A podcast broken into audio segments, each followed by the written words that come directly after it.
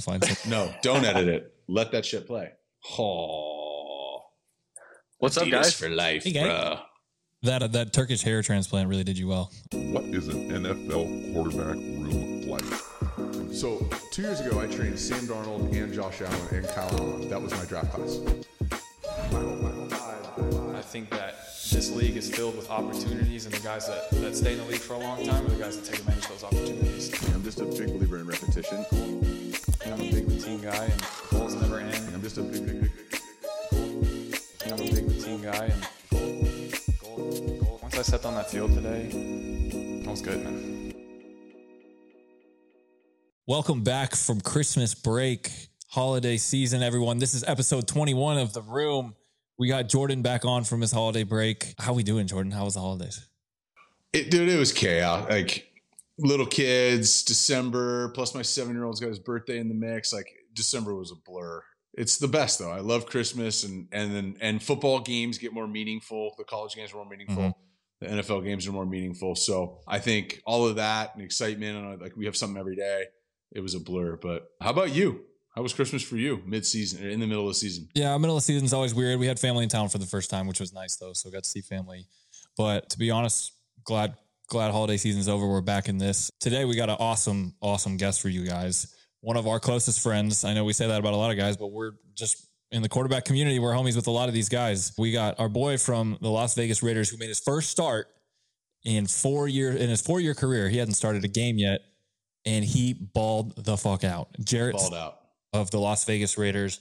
What an awesome example of taking advantage of an opportunity when it's given to you against one of the toughest defenses I've seen in the last four or five years. A great dude, an awesome story. I think you guys are going to see a really cool side of him that you don't really see. He's kind of vague on his Instagram. There's not many interviews with him out there, but he really is an awesome dude. And you've known him for longer than I have. And I think he's one of our closer friends.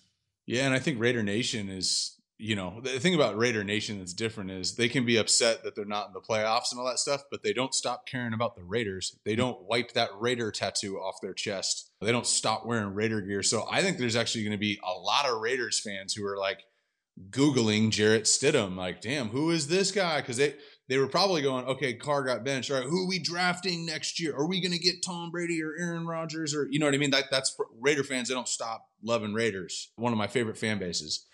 But hold up. This dude just had 390 yards, 99 yards of total offense, 67% completion percentage, three touchdowns. His two picks, one of them's batted at the line of scrimmage, not his fault. Second one, guy getting walked back into him. If he doesn't, that might be the game winner in overtime. Might be 400 yards and four touchdowns. So unbelievable start. So I just think there's a lot of Raider fans going like, okay, if Carr, they've moved on from Carr, who's the guy moving? For, well, wait a second, who's this guy? And he did it versus San Francisco last week. He's got the Kansas City Chiefs this week, another home game, and so just a dope time to talk some ball with our boy Jer Bear. Awesome story. Before we get into it, subscribe to the room as always. Our subscribers keep going up, man. You guys, you guys seem to like it. We're almost at seven. like 500 new ones in the last like week, right? Unbelievable, man. This is this is awesome. We're gonna keep putting this out. Like we said, we're getting the best guests every week. We're getting Jarrett Stidham fresh off of his first start, and then we're gonna get some awesome quarterbacks going into the playoffs.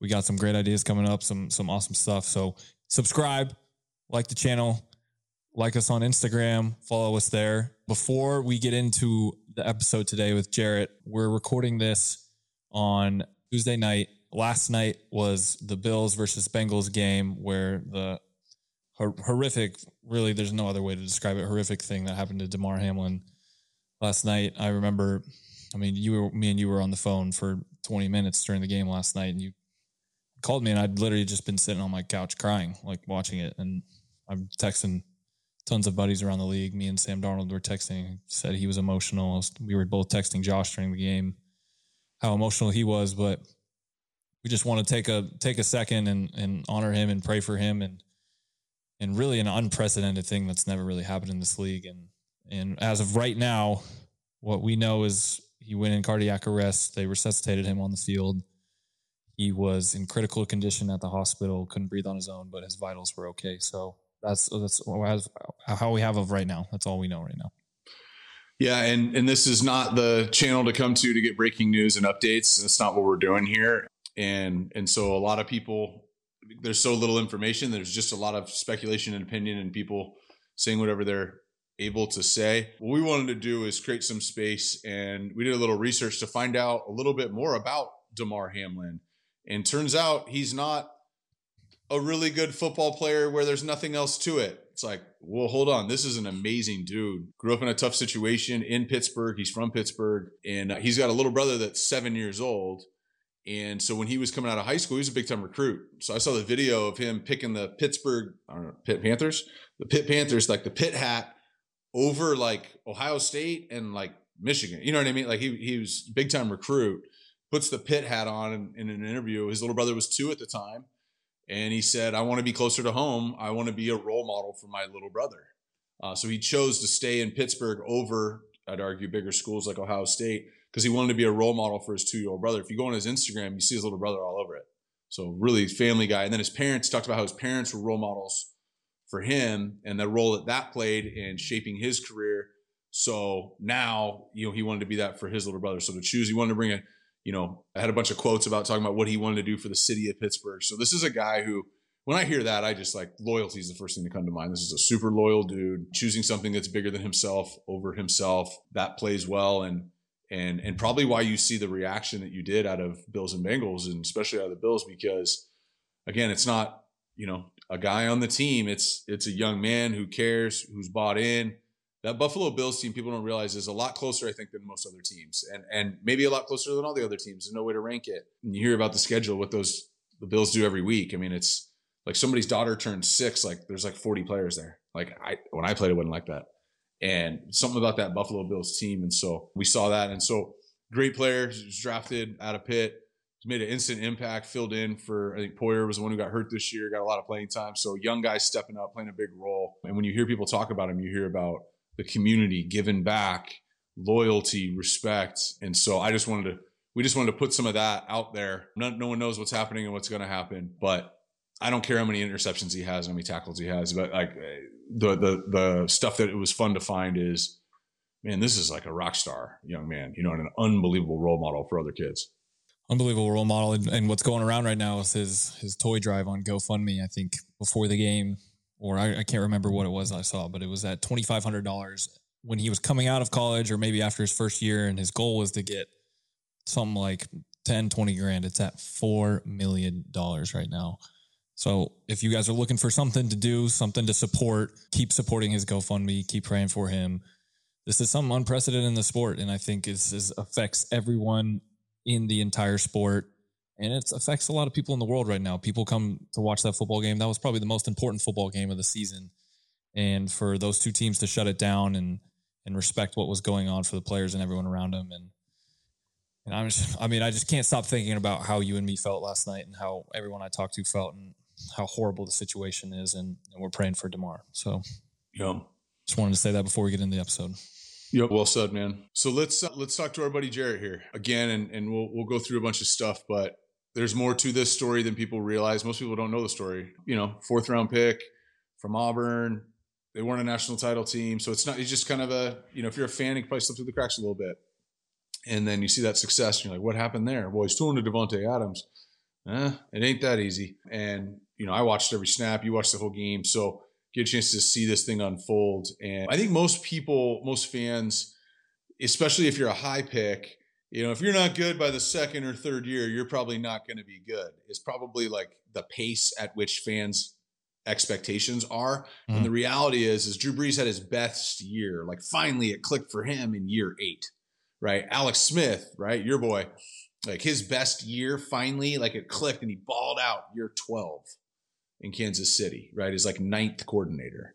And so I remember when I was playing in Chicago, one of the switches that flipped for me from a confidence perspective was when Marc Trestman, who was the offensive coordinator for the Raiders, when they went to the Super Bowl and Rich Gannon was the NFL MVP, and he told me, and I was like 27 at the time, and he goes, Hey, Jordan, Rich Gannon never started a game until he was 30. He knew he was an MVP at 32. And I was just like, it made me like, like I didn't know that. That's that was like the most relevant stat I'd ever heard in my life at that point. Yeah. Right? It changed everything for me. And and I think Jarrett is one of these guys where yeah, he didn't play it all in New England. Yeah, he was sitting behind Brady, learning, watching. And I finally got a shot, got some horses in the huddle. and and just balled out as much as you can versus the number one defense in the league in your debut. It was epic and fired up to get into this and talk to a guy that we've known for a long time and care a lot about.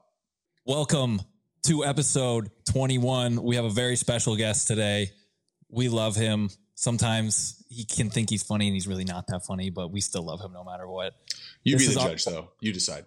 Uh, you guys can decide today. This is our boy, Jarrett Stidham of the Las Vegas Raiders.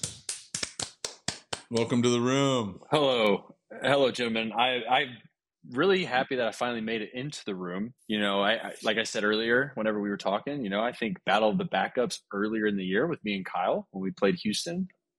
Maybe I could have made it in the room then, but here we are, last week of this regular season. I made it in. I appreciate It appreciate would have been a good episode, but I think this one might just be a little bit more interesting. Battle of the Backups. We Maybe. would have got like 25 Maybe. viewers on that one. That would have been sweet. Yeah. It would have been like the Battle of the Bastards on Game of Ooh, Thrones, just battle of the Second to last episode. That was a good one. Yeah. Probably a lot less people. Tightening of the circle. It's gnarly. Uh, you had a couple Battle of the Bastards moments this weekend. That's what we always used to call like when you make a tight throw from the pocket and you're just like, yeah, it used to be like a Battle of the Bastards throw. I like that. Yeah. I do like that. So we've all known each other a long time. So for those of you tuning in right now, I- I'll start. When did you guys meet? When I know we threw together. Actually, no, no, no, no, no, no, no, no. I, I do know this. I do Okay. know this. So this was I would have been a senior in high school. Ooh. Kyle, Oh. Kyle. I don't even think I don't. I, I, don't think you remember. remember. No, this. I remember. Cottages. Kyle was in college. yeah, he was at the the pool at his apartment complex in College Station, and I was my brother lived down there at the time. You know, he's going to school down there, and we're all you know smashing beers at the pool one day, and I look and I'm like, oh, I think that's Kyle Allen, and I remember talking to you very very briefly. You you kind of acted like you were too cool For for, me. sure. That. That makes Um, complete sense. I mean, at that point point he was, but go it ahead. It does. It- right. So that was actually the first time we. Technically That's met. right. That see, I didn't like right when you said that, it popped into my brain, and the only thing I could think of was how embarrassing I probably was Yeah. to you. I was like, "What the fuck is this five star kid at my pool right now? Get the fuck out of my pool. Who are you?" He was he was he was throwing throwing the pigskin in the pool with the shirt off, you know, all that good stuff. Yes. QB one for the no, eggs. no, go deeper. I got a huge arm. You guys want to go to the sand pit? Let said, me get a. Lone Star. oh, that makes me cringe. God damn it, it's disgusting. Oh, Okay, awesome. so yeah, that was a bad memory. I did not need to relive that. How, how'd you guys meet? Elite Eleven regional junior year, and and then he was on my team at the opening in Oregon at the Nike campus, and I just remember we were blue and orange, probably Alpha Pro, and We were the Alpha Pro. we we had some stud receivers, right? Were uh, you when we had yeah. Snoop's son and Juju? That was that year. So we had Yeah. Who we thought was going to play safety because I was unimpressed at wideout, and then Snoop's kid Cordell or something like a that baller. was a baller. Yeah, he was a baller. And I was like, this guy's gonna be a superstar. Yeah, we had a couple guys that went on What else do we on that team. I remember there was, there was a couple freaks on that. Was that Dal- was Dalvin Cook our running back? Ooh, I don't remember. I Um, don't know. so so we, we we had some good baller, ballers. yeah. though. So he was coach. I was a coach on a seven on seven team. That's been a theme here. Bo Nix was on the show this year. I think one or two other guys that were on my team. And, and yeah, so we met then, and then came out a lot in college. Whether you're at Baylor or, and I, I remember one time I was working out Deshaun for the draft, and there was like we went back to Atlanta, we went back to Houston or something like that, and it was in it was in I was Houston. yeah, yeah, you were there. because both you guys because it was the three of you guys through. So I worked out Yeah. with Deshaun, and Right. then you guys jumped in. You were at A and M, I think, still, or maybe at Houston, and then mm-hmm. I think you were at Auburn at that point, or or maybe Baylor, Baylor still. So, anyways, Yeah. go way back. Our wives and Kyle's fiance are tight, and I'm sure Kennedy and Summer are on a text thread with Dottie somewhere. And you've spent a lot of time in Southern California as well, out here over the years. And uh, so yeah, we go way back. This will be this will be fun, and we're gonna when it's fun like this, Kyle ends up getting involved on the script writing. So it's gonna take some Oh, gosh. gonna take some turns today. Oh my god, I had to it, but I had to get my fingers on this one. Don't worry about it. Yeah, let's get into it, Jarrett. Man, crazy career so far. I think the more we talk to people on here, the more we realize and peel back the curtains that everyone's career is crazy. Like you see the the perfect moments on Sunday, you see those successes and maybe the failures on Sundays, but that's why we like having people on here so you can pull it back. But let's start with this Sunday, right? What a fucking amazing moment for you this Sunday, man. First NFL start, your fourth year, almost at the end of your fourth year. You're playing the 49ers, who might have the best defense probably over the last five years, maybe since I played them in 2019 and I threw three picks and 200 yards. And then you go out there and you throw 365, three touchdowns. I remember it was right after we finished our game. So I came back home and I turned your game on immediately. We were watching the whole thing, me and my whole family here. You don't pull it out in overtime, unfortunately, but you put up, I think, 37, 34 points. You give your team a shot to win. Unfortunate that you got pushed, your tackle got pushed into you on your last throw when you had one on one with Davante Adams when he literally made the crazy catch on the right sideline earlier in the game. After four years of just kind of pushing through a lot of adversity, what did it feel like after the game? Ooh, it, it was a lot. There was a lot bottled up into Sunday for me. I mean, quite honestly, I was just I was more like just pissed off after the game, just because we should have we really should have won the game. I mean, the first half we either scored or they stopped us on the one yard Mhm. line every drive.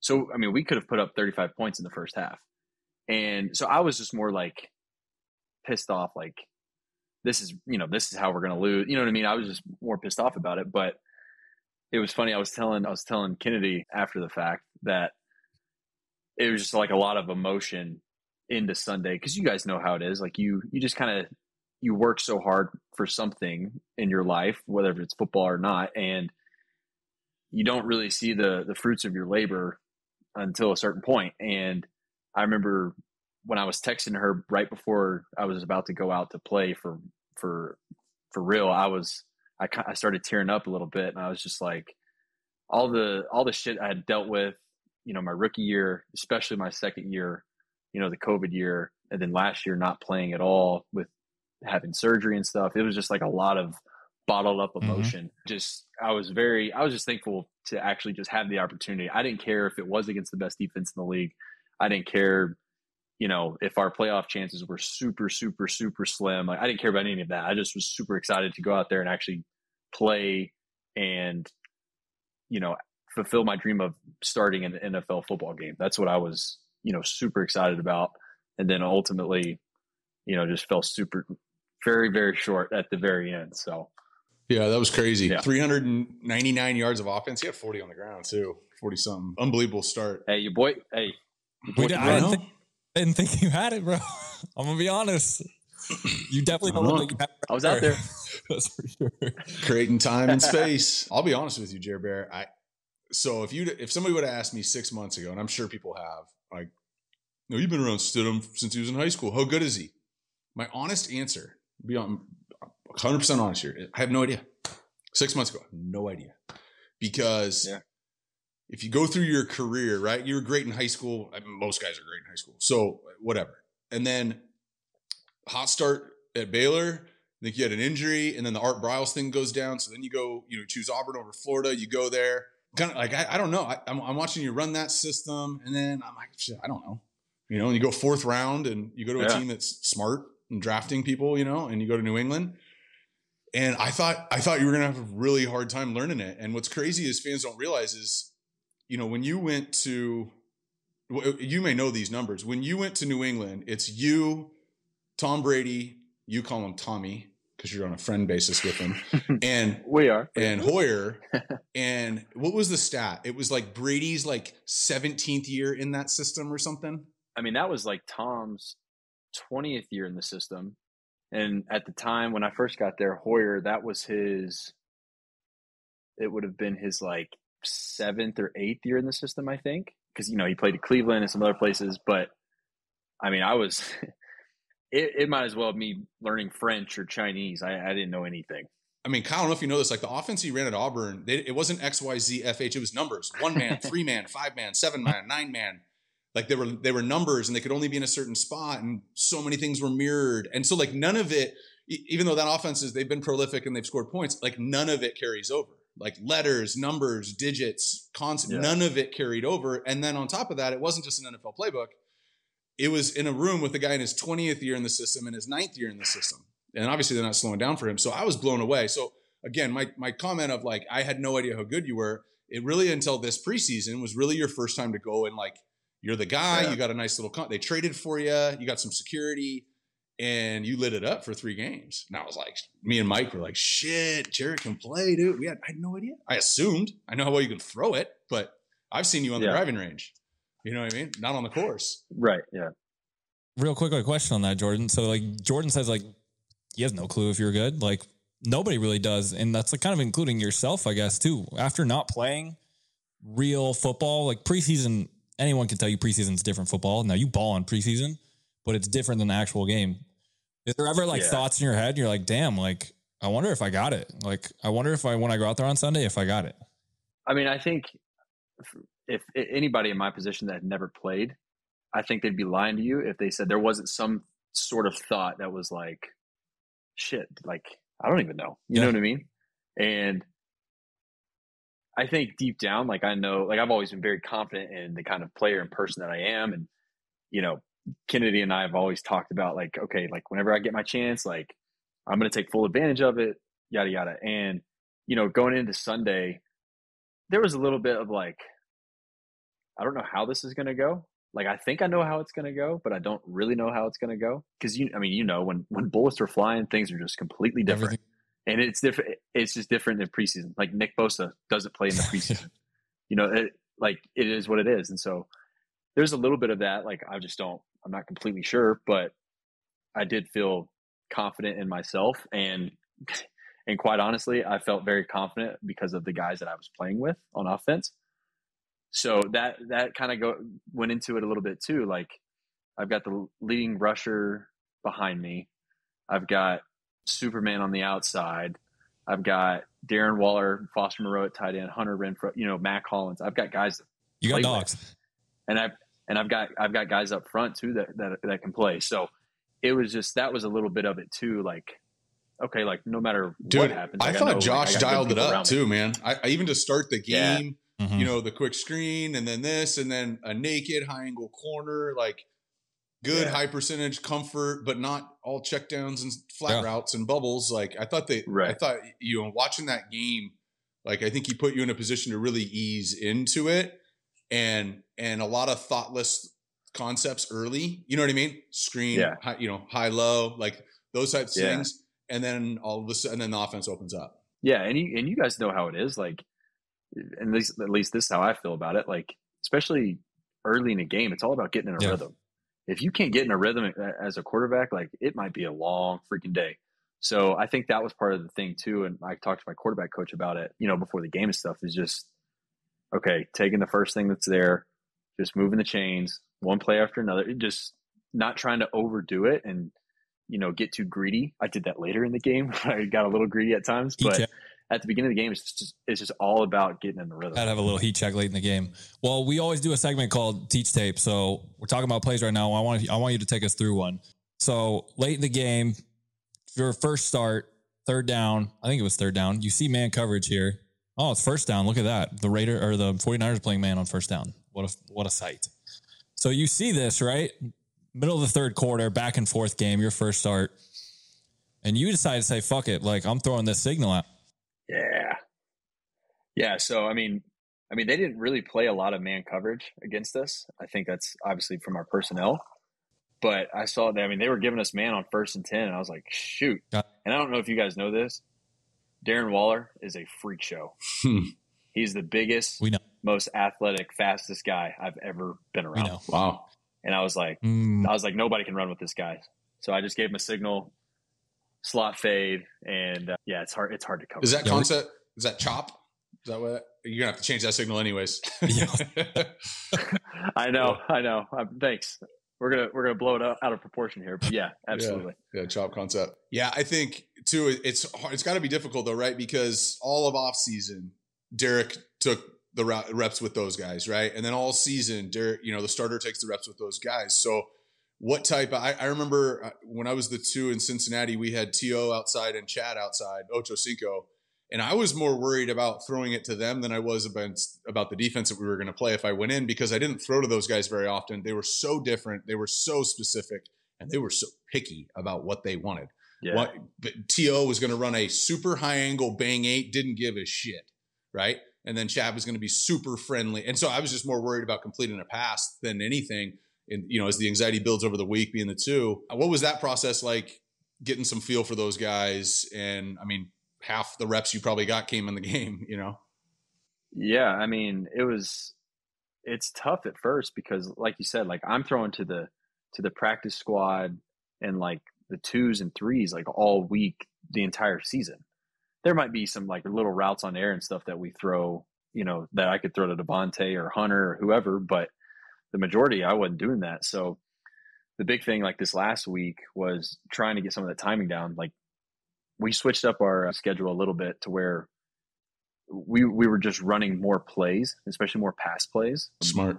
And we were just we were just trying to get the timing down. And then, you know, if there was like special teams going on, you know, I would pull Davante Hunter, Darren, whoever, I'd bring them over to the other field and we'd work on specific routes, whether it was third down or red zone or whatever it was. So that was one of the things that you know I had to do, and something like you're talking about how these guys are so specific. Like Davante's been playing with Aaron Rodgers for like the last you know nine years or whatever it is, and so you know the little like back shoulder fade ball he's very specific about, and so just trying to get the timing down, you know, with him on that because I mean he's done it a million times with with Aaron, and so there was some you know some hiccups along the way last week, but for the most part, I mean, it felt pretty good once we got to once we got to Sunday. It's a little intimidating trying to recreate Aaron Rodgers' back shoulder ball to Davante Adams. yeah, yeah, it's tough. It's you're, tough. You're kind of put on a string a little bit. You're like, "Is that good, that how you do it?" well, one more yeah. time. One more time. uh, so whenever I watch the 49ers, though, like you're, we were talking about them playing man on first down there, which is crazy, right? So 49ers best right. defense in the league, probably if you racked up the last four years, even when Saleh was there, they're probably the best defense of the league over that time. And all they do is run cover three. They'll sprinkle in quarters on losses. Third down, they'll get a little crazy. They might shoot a nickel blitz on first down, but they're really, really basic and they're just they're good. But you know it's coming, right? Yeah. So when you're going into a game like that, I guess you have your game plan, you have whatever, but what's your plan of attack? Like what are you looking at on a defense like that? Well, so whenever you know it got announced last week or whatever that I was, you know, that Josh told me I was going to start and everything, you know, I was sitting there thinking, I was like, from a personnel standpoint, okay, I get it. Like they're the best defense in the league, statistically, whatever. But schematically, I was like, this this is actually a good first week for for me. You know mm-hmm. what I mean? Because whenever you're in 21 personnel, they're going to run. They're either going to blitz and they're going to play cover one behind it, or they're going to play cover three or cover six, three week. That's what we call it. So it was just like that's it. And then on like you know eleven personnel, it was like you're saying quarters, a sprinkle of you know quarter, quarter, half. Every, you know mm-hmm. what I mm-hmm. mean? It was just it wasn't a lot of craziness to it. And so, and that's what I was thinking when I was watching film last week. Those guys, they're just so good. They just line up and they're like, fuck you, we're better yeah. than you. you know what I mean? It's like that's the mentality, which is obviously worked for a long time for them. So yeah, I was just trying to have a great understanding of what they were doing and when they would do it. And I felt like I had a good grasp of it when I was out there on the field on Sunday and I kind of knew where I was going to go with the ball pretty much every play for the most part before the ball was snapped. And that's that's half the battle yeah, sometimes. I agree. Let's, let's, talk a little bit about Derek Carr. Full disclosure, Kyle and I are big fans. Have been. It's funny, especially like if I'm in even before, but like before we, the Raiders went to Vegas, if I'm in Vegas or in LA or whatever, there's Raider fans everywhere, right? My brother played for the Raiders. So when Raider fans whatever talk to me, everybody asks me the same question. Hey, hey, hey, hey, hold shh. What do you think of Derek Carr? Right? Like everyone, all the Raider fans want to know because there's so much about it. And I've all I, for since 2014, he's been the starter of the team since his rookie year. I've been like, dude, this is a guy. And I, in my opinion, so he he had this game. He was like on an MVP pace, and he breaks his leg in Mexico. I don't remember what year it is. At the end of the year, and it costs him the MVP. He signs a big contract that offseason, and he was balling. And then the next two years, everybody dumped on him. I did a radio show that year with Sirius XM, and all the callers would come in. They'd argue with me on Derek Carr. And, and then I pull it up and I go, his stats are better this year than they were the year that you all thought he was good. And for some reason, he's just been this guy that there's, you know, mixed opinions on. And I don't know. I watch tape, I watch football. I'm like, dude, this guy's really good, really good player. And then the debacle with, you know, he's got Gruden in there, and then AB blows up training camp. Like, how about that timing, right? Yeah. Right before the season Yeah, starts, right? And then Gruden gets fired, and then like he's just dealt with more bullshit, I think, than any starter in the league.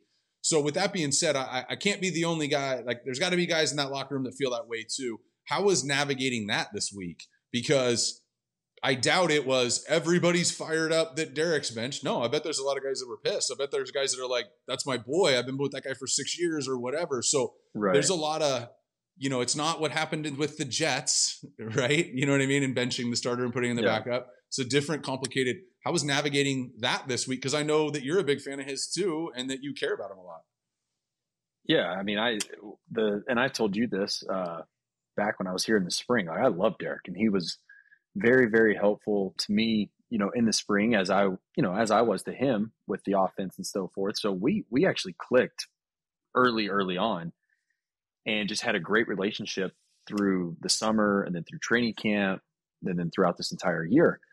And you know, like like you're saying, like there's, yeah, I would say he's yeah, I guess he was the longest tenured Raider that we had on the team. And like Davante, him and Davante, they're like best friends. You know, I mean, they played college ball together. So, you know, it was, there was kind of like this elephant in the room, so to speak, last week. And I think everybody handled it the best they could and the, the only way they knew how, which, eh, you know, was kind of different for everybody. Like it probably affected me a little bit different than Davante, and Davante different than that guy and so on and so forth. But, you know, I think at the end of the day, especially the, the veterans on the team, like they, they understand like at the end of the day, like it's a business and, you know, sometimes you just, there's just things that happen and it is what it is. And there's really no, sometimes there is a rhyme, an explanation for it. And sometimes there's not, you just, it's not, you know, we're not paid to make certain Yeah. decisions. We're, we're paid to play football. So I think a lot of guys just took that mentality of, like look like we actually have a lot to play for still i mean at that that point last week we were technically still in the uh, in the playoff hunt. And so guys were like well i mean if this is what we're going to do like we we still got to play. And we're about to play a really fucking good team. So you know it was kind of on wednesday i, I guess it was it was kind of like okay. And then it kind of settled and then we were rocking and rolling you know and getting ready for the for the niners. Yeah, I mean everything's just moved so quick. It's like you know, I've been on teams where the head coach gets fired, you know, and everyone's just like, "What the hell is going on?" You know, and it's 24 hours of like that's bullshit, or you know, people are on different Right. sides, and then you know, Wed- Wednesday at 1 p.m. or 11:20 comes around, and you got to go do a walkthrough, right? Like you move on. It's just like and then it's and then it's third down and you you're thinking Right. about oh oh oh load Yeah. bug Big- blitz you know 11 peel and then it's like red zone the next day you just keep like going on cover. you just got yeah you got to just keep going Was it 77? you had 77 down there, maybe like a double zero dog or something like that. oh Oh, yeah Yeah. talk dirty Good to me Tucker, there.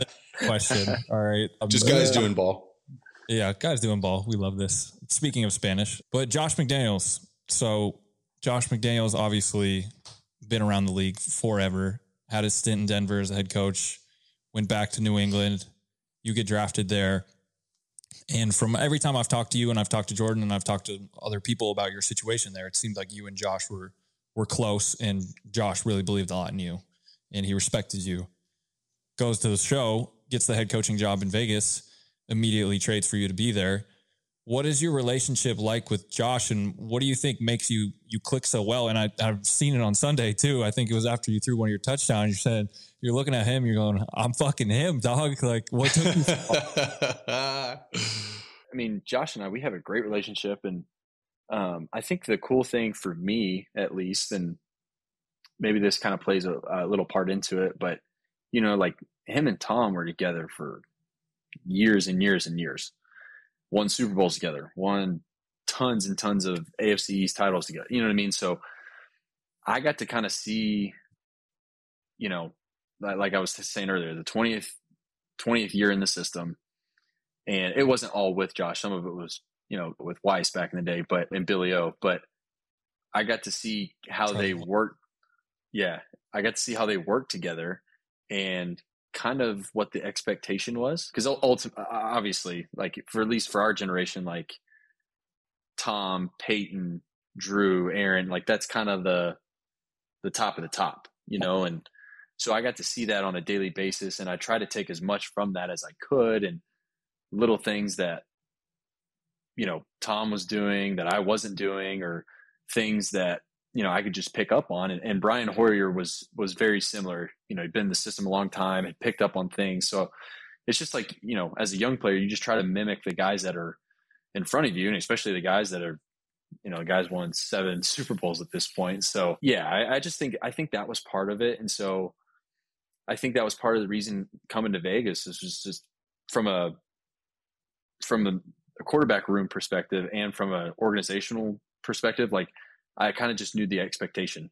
I knew what every day was going to look like. I knew the schedule. I knew what was expected in walkthroughs. I knew what was expected in practice. I knew what we were going to do in practice. And so, you know, I think it just was maybe a uh, not a safety net or a safety blanket, but just having somebody there that yeah, yeah somebody that it knows what's going on and kind of the expectation and can help, you know, facilitate that to, you know, other guys in the locker room. It's underrated, man. I mean, this is my first this is my first time on a new staff this year and just kind of like, you know, your first week coming in, like we have normally we have a full day on Tuesday, right? Like I'm not used to that, right? We have Oh wow. Saturday morning completely off until Saturday. Like you get so used to this routine and you figure out how to work it and you figure out how to make it work for you and and how to get the most out of it. And it's like an underrated thing. You know, you talk you talk about Brady though in New England, right? I'm really interested. You're like one of the only guys I know that's played multiple years with Brady as the two. You know, I'm friends with Garrett Gilbert. I played with Garrett Gilbert. He was in and out of there. Taylor Heinicke was there for like three weeks but you were there with him for a good stint of time and early in your career, an impressionable part of your career, your first couple years in the league. Everyone always talks about like, oh man, what's Brady like? You know, like what's he like? And everyone's like, man, his preparation's off the charts. Like, what a leader, blah blah blah. Like, we know that about him. What I'm really interested is, is there anything tangible on the field that you took from him? Is there anything like about his pre-snap thoughts that you took? Is there any like technique? any like sing like any little thing that you took from him that you put in your game? Ooh, great question, Kyle. Thanks. And I actually remember this, and I don't. That's really good. I'm proud of you.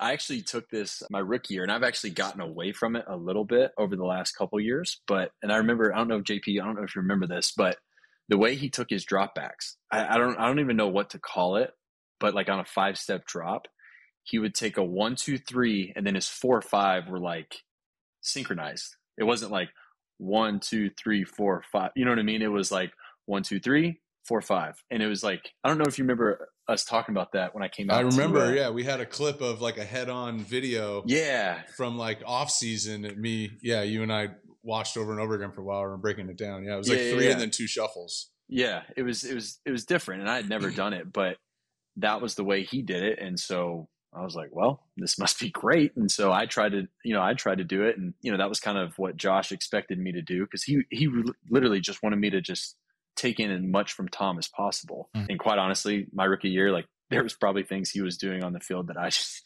went way over my head. But the, the, the thing that I, one of the things that I took away from him was, you know, we always talk about like having unsackables. So there's a you know section on the call sheet where it's drop back passes and this and that and it's like when these are called like you just got to hit a hand and he was so good at that because if you call it on second and 10 like you know he's going to hit a hand and it's going to be either a first down or it's going to be third short you know and there was just always a plan for him pre-snap on where he was going to go with the ball and you know he wasn't always right all the time but that was one of the things that was just was so incredible to me he was so good in the system and he knew where he wanted to go to the ball with the ball almost every time before the ball was ever snapped. That's so mm. so important too because in this day and age of football with guys in, in college, you know, not learning as much in the system, you're you're playing early, guys in the NFL having to play early.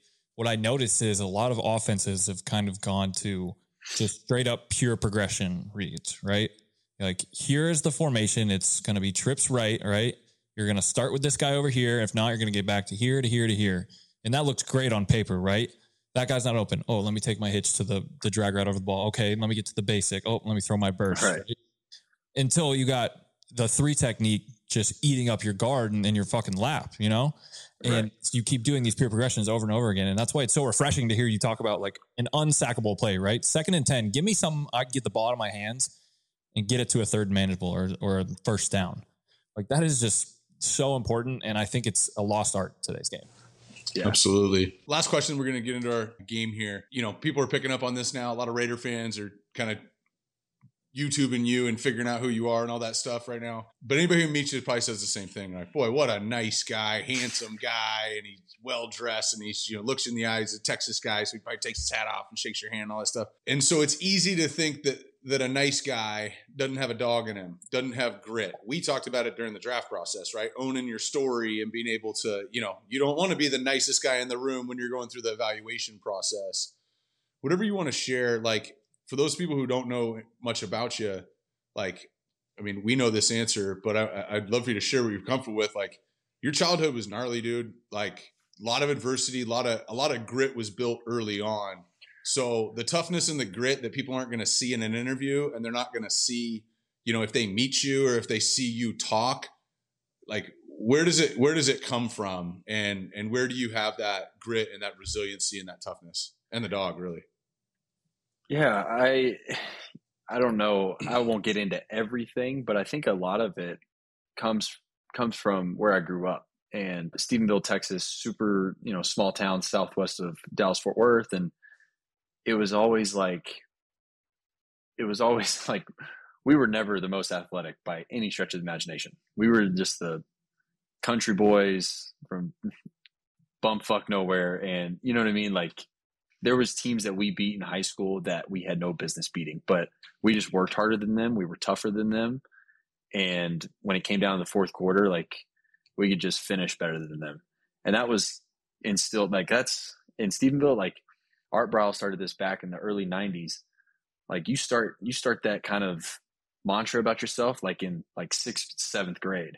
And then it carries all the way into until you're a senior in high school. And so I think that's where a lot of it comes from. And you know, on top of that, there's, you know, family stuff. I mean, everybody deals with family stuff, family drama growing up, but, you know, moving out of my parents' house when I was a senior in high school and, you know, working a job the majority of high school so I could pay for my gas and go grab a bite to eat with my buddies, you know, it just, it, it adds a, a layer of perspective onto your life that you just gotta you got to work hard. And I feel like good things happen to people who work hard. It may just, it may take time, but that's just kind of how I was raised, I guess, and just to always try and outwork everybody. And that's just, that's what I've tried to carry, you know, to now. And hopefully my kids will understand that one day and, you know, understand that, you know, you just got to work hard for, for the things that you want in life.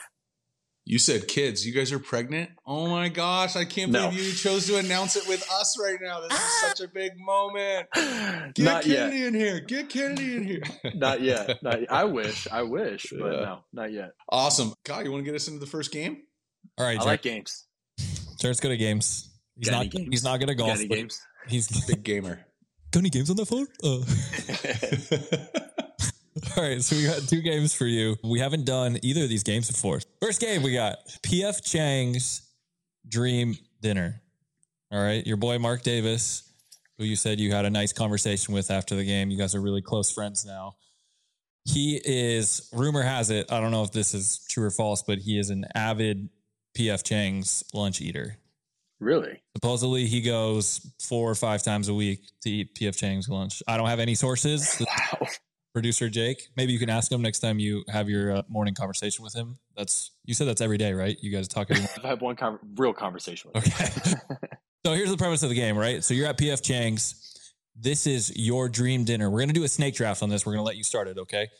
You get to pick four people, dead or alive, that you could eat this dinner at PF Chang's with. You get the lettuce wraps, the orange chicken, sesame, whatever you want.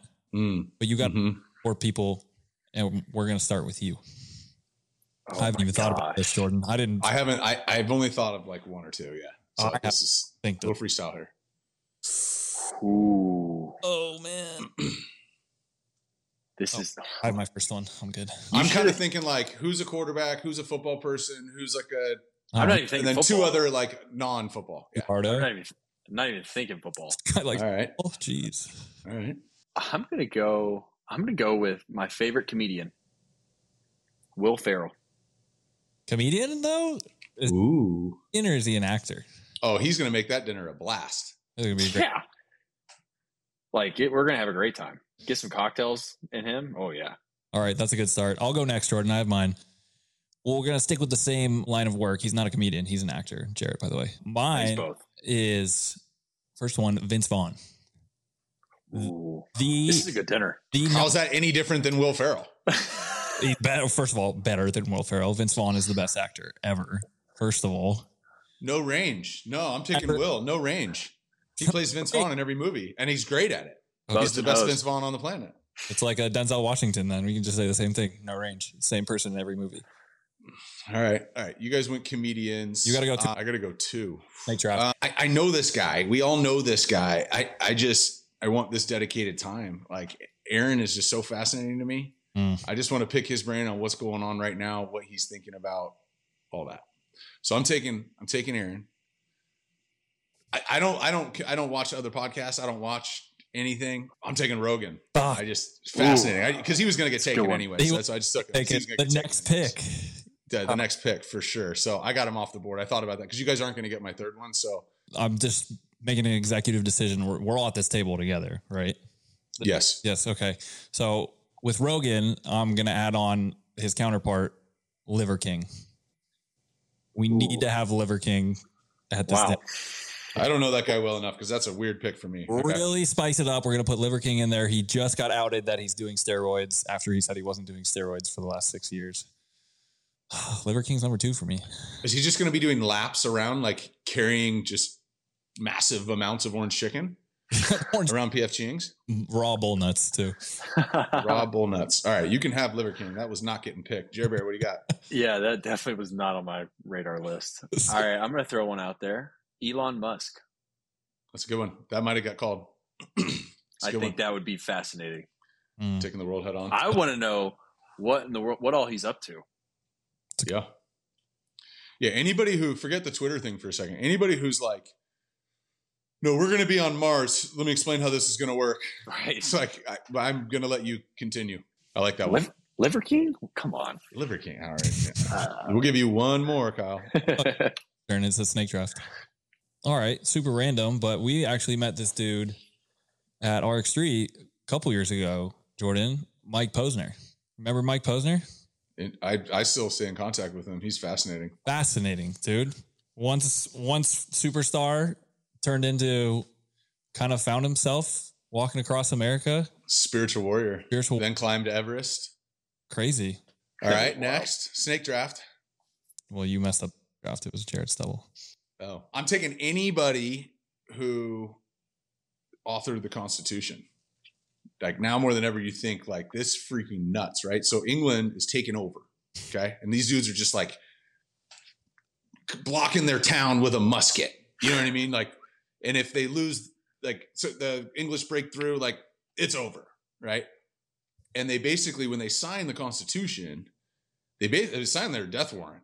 Like these people are coming for us. You know what I mean? And so I'll take James Madison. I'll take Thomas Jefferson. I don't know a ton about these guys individually. John, any of these dudes who wrote this thing, because like for that thing about them, they they thought about this stuff that a couple hundred years later checks out. Like what? Like th- there's no technology. There's no nothing. Obviously, governments change and all that stuff. But like the the the, the like forethought, they just landed on this place. They took over some land. They sort of settled in here. They got like thousands and thousands of bad guys coming, no form of communication, people riding around on horses. And they had the balls to be like, this is how it's going to be. And then it turns out like 200 and something years later, it's like the same, it like, it's checks out. So I, not celebrated enough and some just genius shit. You just really had to go there pre-constitution. I, yeah, I just want somebody who like, we said dead or alive. And that, like, That was good. you know, everyone always picks Abraham Lincoln. And it's like, nah, I want somebody who's like early, early. I'm not proud of my picks. Can I throw another one in there? Please, Yeah, Liver King was a bad pick. That's all. There's nothing, no, It can't get was. around it. panicked. You I actually- panicked. You actually need to shut your screen off the rest of the time. Me and Jordan. You talk. get, you get no more orange chicken. All right. I've got one more. Robert O'Neill. It's the guy who shot Osama bin Laden. Whoa. Mm. I think that would be a fascinating just to hear the entire operation and the woman in the CIA that did everything. Like, I just, I think that would be fascinating to hear. I like it. Good picks. All right. We got one more game for you, Jarrett. And then we have QB to QB question, then two minute drill. Okay. You got enough time? You got to post a BeReal of you watching a film. So I don't want to keep you from that. Film watching's done, buddy. Nice. Last game we got is kind of an ode to your wife, Kennedy, but we're calling it Are We Smash and Subscribe? So, rules of the game are we're going to give you some names around the NFL, and you're going to tell us if they had a daily vlog, if you were subscribing to it, and why or why not. All right. And here's the deal: if you say yes, I'll subscribe to that. That means like you're actually going to watch it. Like you, you, if I would subscribe to that, I'm subscribing, and I'm actually going to watch that. Okay. I want you to say yes to everybody. Okay. All right. We're going to start off our boy, Josh Allen. Absolutely. I'm watching that. That's an easy one. I wanted to throw you a, a an easy Yeah. All right. How about Kirk Cousins? I'm not. You want to know what his most recent quote was? Is I come to work, I work, I go home, I play with my kids. That would be his vlog. That's right. great. Yeah, I'm not. I'm not subscribing. To Yeah, that I'll was be we're good on that one. Mac Jones. Ooh. Because I know him, I'm going to say no. Mm, it's facts. All right. Ryan Fitzpatrick. Absolutely. Absolutely. Right. That would be the most interesting ever. That would that'd be a lot of fun me. to watch. What about Joey B? Yeah. Oh yeah. That's that's subscribe to him. I don't I think he might be in a like maybe off season vlog, but in season he might be similar to Kirk Cousins category. I don't know. I, I I don't know Joe obviously as well as probably both of you. I don't know. I just feel like there's something beneath the surface there that would be fun to watch every day. He's fascinating. Yeah. Fascinating. Like, hold on, hold on. Who? How can you say that, Kyle? When when a guy shows up to a throwing workout with a shirt on and it's a cat riding a slice of pizza on the on the beach through the waves, Surfing. surfing. Like, how can you say no to that? I'm, all I'm That saying is about cool. it, last time he came to work out with Jordan, he didn't want to get off of East Coast time, so he woke up at 4:30 every day and he went to bed at 7:45, and this was in July. All right. okay, that's fucked up. All right, That's couple weird. more. Couple more. He's the homie. He's the homie. Josh McDaniels. Are we subscribing to his vlog? Josh McDaniels. I wonder what his Um, would look like. Probably not subscribing. No. All. Mainly because I know what he does every day. Last one. We got your running back, Josh Jacobs. I I'd subscribe to it. There's no telling what's going on. Interesting dude.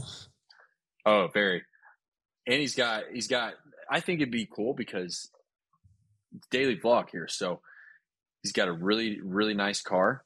So he could have some really great car content. There we go. What's he drive? I don't even know the name of it, but it's a it's a Rolls like SUV, whatever those Mm, are called. Pulling in. Mm. Wow. It is nice, Go ahead. and it says I am 28 on his license plate. He is So number Mm. That's correct. he is him. He is him. All right. We're going to let you go here. We got a QB to QB question. So we started this concept with Kirk. We had Kirk ask our next quarterback guest a game around the game of football. He didn't know who it was. Last week we had Max Duggan on, who ended up going and beating Michigan. Let's go, Max. Now he's in that. Hey. So his question to you, he didn't know you were coming on. His question to you was, what is your favorite red zone concept right now? Who throw it to number 17? I'm I knew we're out to 17.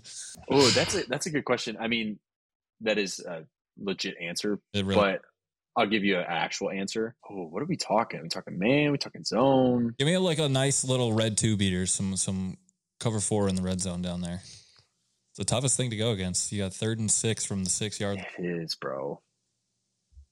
I I like I don't know how to explain it. So if you go, I I like go formation indicator. Okay, so mm-hmm. three by one, tight end on the left. I'm not even I'm not even I'm not even talking about cover four. I'm just talking general here. Mhm. But having a couple different ways you could do it, but put number one on, or excuse me, the tight end on the backside. You put them on a fade. You could put them on like a pinch route or like a red route, which is like a Mhm. corner stop. I'm you guys probably use some of the term terminology. Similar. Um, and then number three, have him on a like a speedo, so a cross coming like deep in the in the end zone.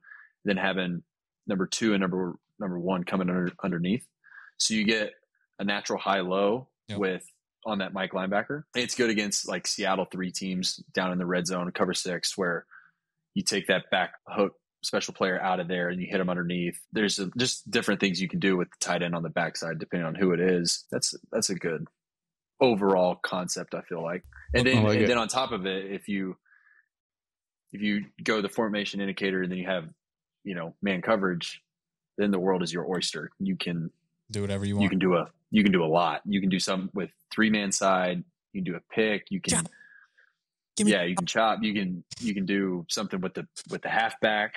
You can, you can do a lot of things. So I, I think there's a lot of a lot of ball, a lot of ball. I like it. All right. So, without knowing who our next guest is, which question do you want to pass on moving forward, whoever that is? And then we've had some be specific about football. And then we had one that was, would you rather have fingers for toes or toes for fingers? So, it was terrible. Don't do don't do something like that, please. Your best or your favorite your favorite play that you've ever made. Mm. There's ooh, got to be individual one play. That's a- individual play you've ever made. Yeah. Was yours from this weekend when you shuffled into the sideline 19 times and then got smoked and threw a 60 yard touchdown? That's up there. Yeah, that was. I was like, get it, Yeah. throw it, throw it, oh, it's a touchdown. Ah. yeah, that's Was your there. was your dig in the second quarter Yep. versus Arizona The first one, up there? yeah, the dig where they crossed out the backside. That was awesome. Yep. And you were in the That's bathroom throwing up from how many beers you drank on the way there. May I was I missed it. me and DQ and Kearney drove out for that game.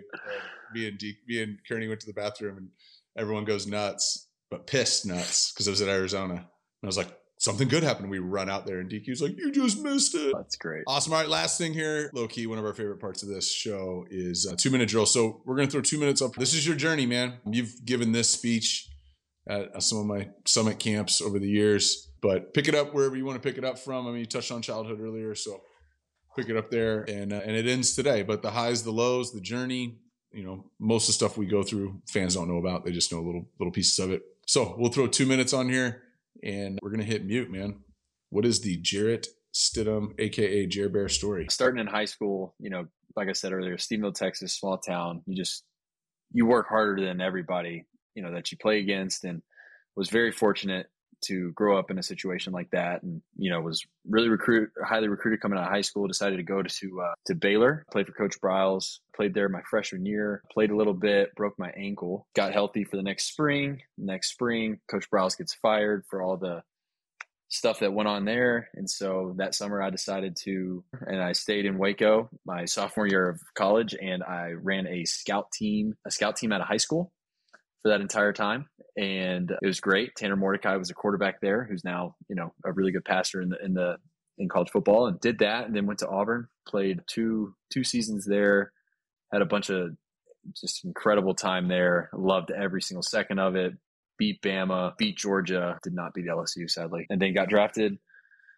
You know, the fourth round in 19 by the by the Pats, and got sit behind, in my opinion, the greatest player to ever play the game of football, especially at the quarterback position behind Tom. And then second year was behind Cam Newton. I learned a lot, obviously, from him. That was during the the whole COVID COVID year, and and then last year I had back surgery and didn't play a lick of football all year long. Got to practice the last couple of weeks, but yeah, had a had a had a baby this off season. Lennon, she's this the best, and then Kennedy's been a rock star mom and moved to Vegas this year, and here we are, just rocking it out and you know trying to play blackjack. Trying to play blackjack. Great way to do it. You're not a crap guy, huh? You're a blackjack guy. yeah, I'm more of a blackjack guy. Well, dude, a lot of more story to write. I think for a lot of people who've been around you and are have been friends with you for a while, this was an incredible Sunday. Like you had a, a lot of people supporting you, and I think you knew that. And and it's we were talking about earlier, but you know when you get your opportunity and you haven't played in a long time, we were I mean we were talking about how you know maybe you don't got it, like you don't know, like you stepped out there and you looked like you've been playing every game for the last five years. Like you looked awesome. So I'm I'm really No, I appreciate that. Really proud Thank of you, dude. I mean, when you when you got announced the starter, I looked at the schedule. It said 49ers Chiefs. I go, hey, Yikes. Oh shit. yeah, you're probably like, all right, bet who we got? Oh man, got the guys. But hey, but hey, here's here's what I what I told I told Kennedy this last week whenever it happened. You know, there's two ways to look at it, especially like with how our season's gone and stuff. It's like, oh shit, we're playing the 49ers and the Chiefs. On the flip side, it's like, oh shit, we're playing the 49ers and the Chiefs. You know what I mean? And it's like, what a great opportunity for me at least to I get my first two starts against teams that very well could both be in the Super Bowl playing against one another. Probably will be. You know, and so I've I've looked at it like not that like the negative way. I've looked at it like what a great opportunity. I you know, we have nothing to lose at this point. We got to lay it all out there and you know, see what we can shake on Saturday, but yeah, I mean it's it's pretty cool. You, you know, you get to play football for a living, you get to do it against the best people to to play. So I I think it's I think it couldn't be better. It's great perspective, man. Great perspective, and you got a chance to go into this offseason feeling real good. Real good. There's a lot of ways to go in the offseason, and I know the, the record isn't one of it, but but yeah, man, that's that's exciting to be able to go into this thing on an off note because if the fans are everyone's all you know the playoffs are coming up, and then the Super Bowl, and then the college football, and the reality is like there's also a group of men who've been grinding since March, Yeah. you know, that are about to get an off day or hundred. So man, so pumped for you and love watching this thing unfold, man. It's, uh, it's crazy. You didn't even have you, you didn't even have a mullet when we first met, but here you are, It's really grown in. full mo. That uh, that Turkish hair transplant really did you well. It's really good. So good. that was worth the trip, man. I'm telling It you. It was. It really was, guys. totally worth I- seven thousand dollars. That's awesome, man. thanks for the. Yeah, I appreciate that. As always, appreciate you. Miss you, bro. We'll see you in a couple weeks, even though you decided you're gonna live in Dallas now and not hang out with us in California. So, congrats. Uh, a couple couple things on that. It's where I want to raise my family. I don't think Uh-huh. anybody can hate me for that. JP definitely can't hate me for that. No. I got two and a half acres, so he's definitely not going to hate on it. Nope. Price of living's a little little better. It's just better things in Texas. Everything's bigger and better in Texas. whatever makes you except sleep- except for Borden Brew. Except for Borden Brew. whatever makes don't have that. good. no in turcados in Dallas. There's zero turco. There's not. You can always play the family children card. You know, like I can't say anything about that because Yeah. Jordan, I- Jordan, do you think do you think we're going to get invited to the wedding? Kyle's wedding. Yeah. it's gonna be small. It's It's gonna, gonna be, be small. small. It's gonna be know. small. This is awkward. I don't know what Be- to say. Awkward on our episode for the wedding when Jordan didn't come. What am I gonna say on the episode after? Oof. I was t- I had family and Kyle kids. didn't come to my wedding, so Well, I would be one of 750, so I didn't. I didn't really feel special. I flew my ass out to Houston. I was there. JP was there. I was there. Anything else you want to make fun of me for before we leave? Make me feel bad about? That'll do it. Your Liver King pick. Other than that, I think we're good. Yeah, that was terrible. Gonna, Jake's gonna cut that out. We're good. Yeah. All right, bro. Well, good luck this weekend. Appreciate you taking the time. Appreciate it, guys. Uh, Yeah. Thanks, man. all right, everyone. That was Jarrett Stidham. I think Jarrett, Jarrett's funny dude, man. Dude, he's he's classic. He's just like Classic. corny times, but he's like he's funny. I forgot how funny he is. Hell of a dude, smart player, like you said, playing behind Tom for that many years in New England, getting to learn that system. You can tell how smart he is. You can tell he's got the moxie about him, and just hearing his perspective, like talk to him at the end there about what he was thinking going into his first two starts ever against probably top three, top four teams in the league, and the 49ers and the Chiefs. That perspective on his opportunity and what was in front of him is it's different, man. Not everyone's built like that.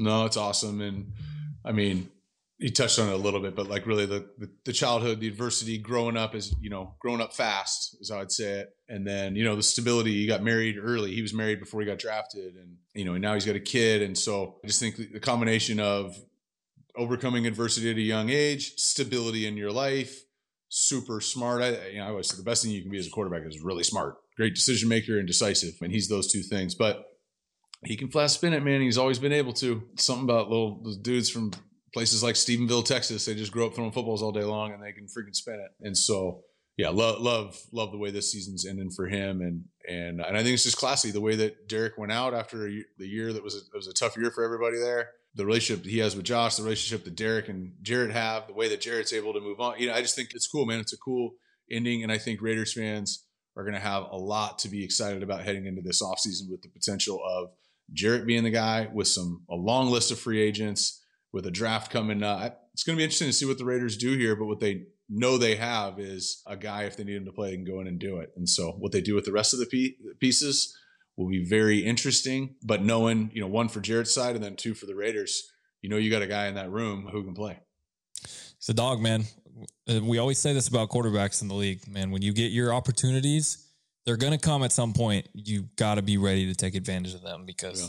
finite opportunities. And it's awesome to see him taking advantage of his. Hey, the other thing too is like, it's not even just the fans. Like, I, I got probably four or five texts from marquee starting NFL quarterbacks current during that game or after that game. Hey, Jarrett. Hey, Stiddy balled out. Hey, your boy Jarrett. Like, didn't know he was watching. You know what I mean? Like, it was pretty cool. Like, unsolicited, just dudes thought to send something, and then it was marquee guys. And I was like, that's cool. Everybody, you know, a lot of people take notice.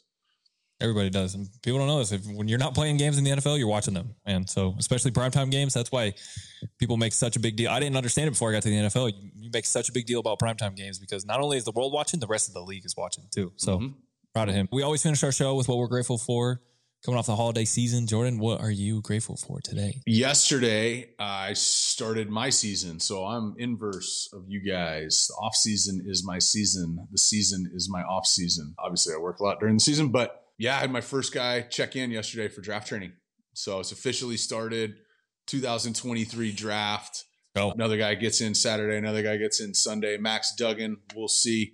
He might have a parade in Fort Worth and be a week late and so I just uh, I'm grateful for an opportunity to get a handful of guys, build a really cool relationship with all of them as a group, all of them individually, make a big impact. I think I've always said the three month period in draft training represents the greatest opportunity to make major changes in your life, life, football, mechanics, nutrition, whatever. Because in high school you played multiple sports and you had school, and you, your parents made all the decisions for you. And then in college you had school and you have teammates, you had to host recruits. You got there's so much stuff you got to do you get once you're a vet, you got time, you got money, you got marketing, you got family. At some point, you got kids and stuff. So really, this is the only three months where you have no teammates, no distractions. Your boys aren't like, let's go to Vegas. Your parents aren't like, come home, we miss you.